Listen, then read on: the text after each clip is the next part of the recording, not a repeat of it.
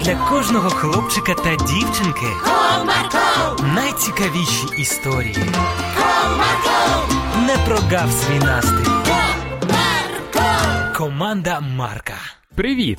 Ви вже бачили, скільки листя навкруги впало на землю, різних кольорів та форм. Подвір'я Сашка та Оксани теж засипало листям, і вони вирішили трішки розважитись. Цікаво як? Тоді будьте уважними.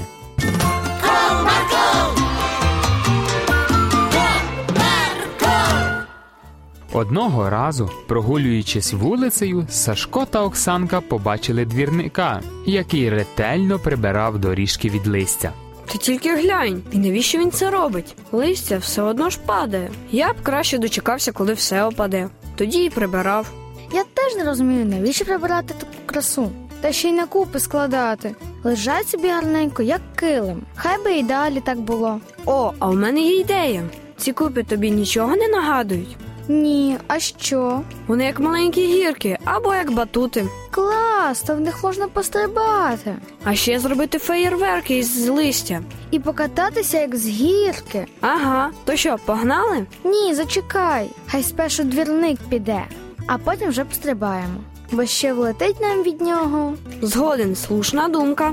Діти почекали ще півгодини. Двірник завершив свою роботу, оглянув ще раз все навколо, взяв інвентар і пішов до комірчини. Ну нарешті, я думав, що він ніколи звідси не піде. Чуй, моя купа біля берези. А моя біля паркану, погнали? Сашко та Оксанка весело стрибали по купах листя, підкидали його догори, розтрушували по дорозі. Награвшись до схочу, заморені, але щасливі, вони побрели додому.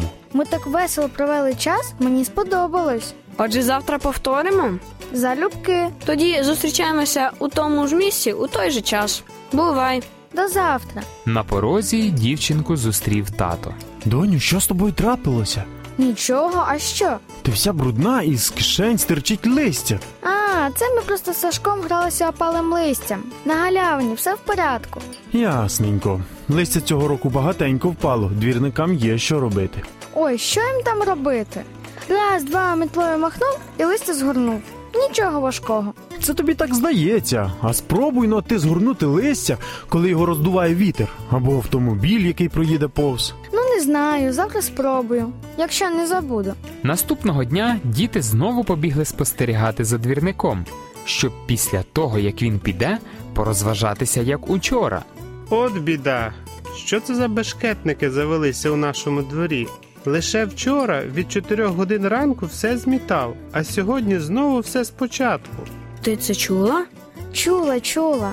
Добре, що він не знає, хто це, бо влетіло б нам. Ти ж про нас нікому не розкажеш. Не розкажу, але вже і гратись розхотілося.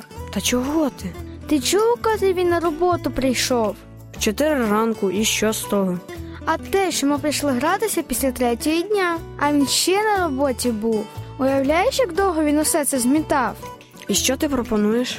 Я думаю, що ми маємо виправити ситуацію і допомогти бідолажному прибрати те, що ми зробили. У тебе віник вдома є, Є. тоді хутко за ним. А я візьму свого і будемо прибирати. Через кілька хвилин діти були вже на місці, повні енергії до роботи, але попрацювавши півгодини, вони зрозуміли, наскільки це важка робота. Мені здається, що скоро кінець. Який кінець, ти лише півкупи зібрав. Подивись ще скільки роботи. Ого, як вони це роблять? Сама не знаю, мені раніше теж здавалося, що все просто. Але це не так. Натомлені, але щасливі, що змогли хоч трохи допомогти дідусеві, який щодня перебирав подвір'я, діти пішли додому.